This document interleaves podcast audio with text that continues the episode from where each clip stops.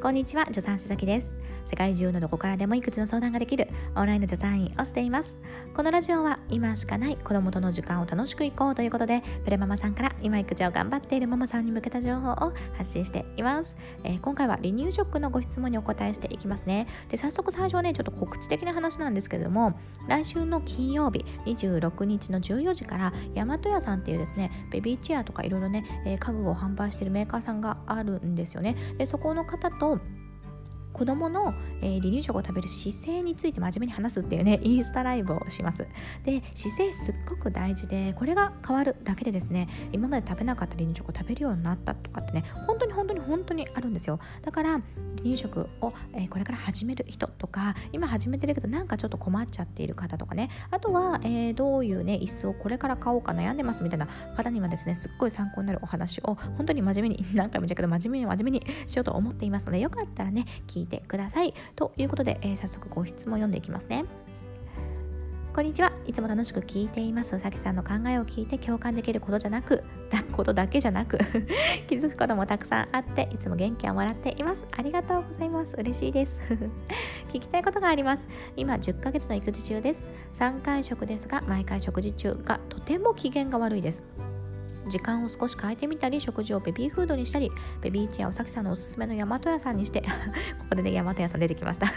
足がつくようにしたり何をしても泣きます。仕方がなく幼児番組を見せながらあげると機嫌よく食べます。一応泣きながら口を開けてくれるので毎回食事は完食です。ですが毎回テレビを見ないとご飯を食べられない状態になっていて気になります。できたらテレビなしでも機嫌よく食べてほしいです。何かアドバイスください。ということですね。どうもありがとうございます。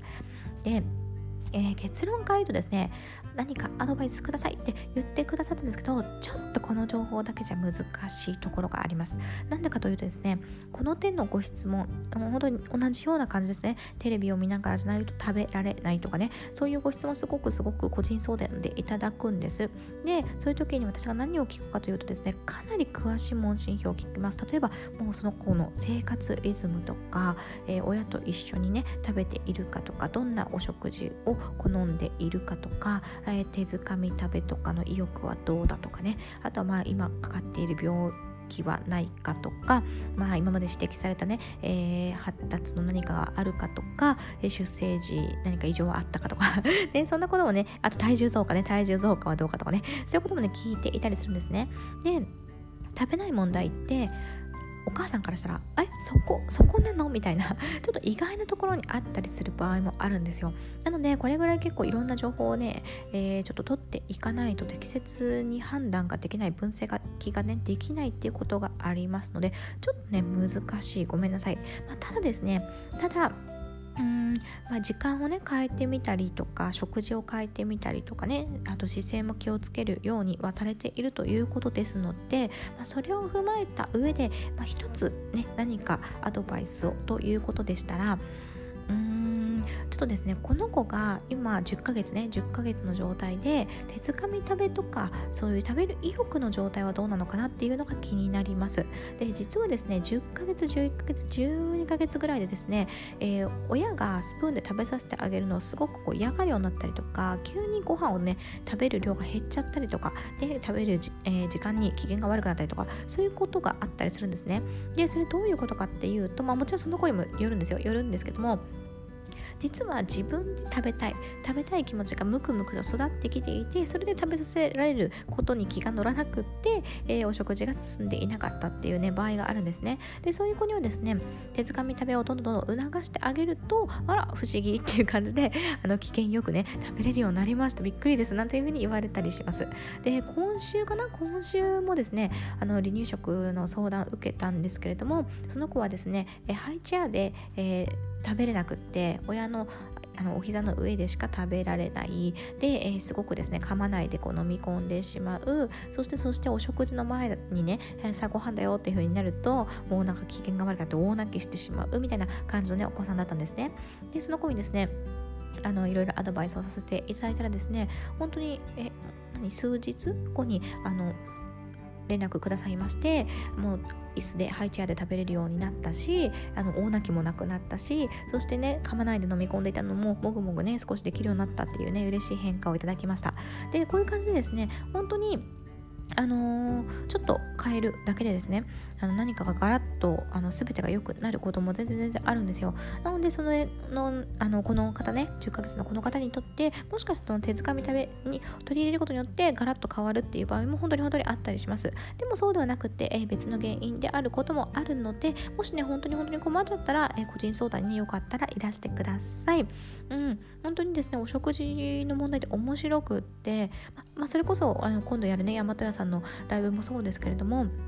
姿勢が実は問題であった子の場合はですね本当にこのね椅子を変えるだけ姿勢を変えるだけでですねもうお食事すっごい楽になりましたみたいな方も本当に本当にいるんですよ。これがですね、まあ、それが問題が姿勢だったり今言ったような手づかみ食べだったり、えー、はたまたあの今ね、えー、お話ししたような方みたいなあのいろいろねハイチェアに座るアプローチとかもコツがあったりするんですけどもあの、ね、そういうことが、えー、解決すると全てがうまく回り出すみたいな、ね、こともあったりしますので、あのまあ、本当に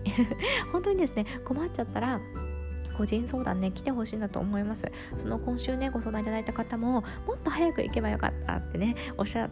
られてたんですね。でこれすっごいよく言われるんですよ。なんかオンライン相談ってまだまだ一般的ではないしその方もおっしゃってたんですけどもなんかオンライン対面じゃなくってオンラインだから本当に自分の状況を伝えられるんだろうかとかそういう不安もあって申し込むのにとっても勇気がいったそうなんです。でうん確かにねそうだと思うんですよね。なんかオンラインで相談ってそもそもオンラインでこう人と話す自体あんまりね身近じゃなかったらそれでなんか相談って本当にそんなんで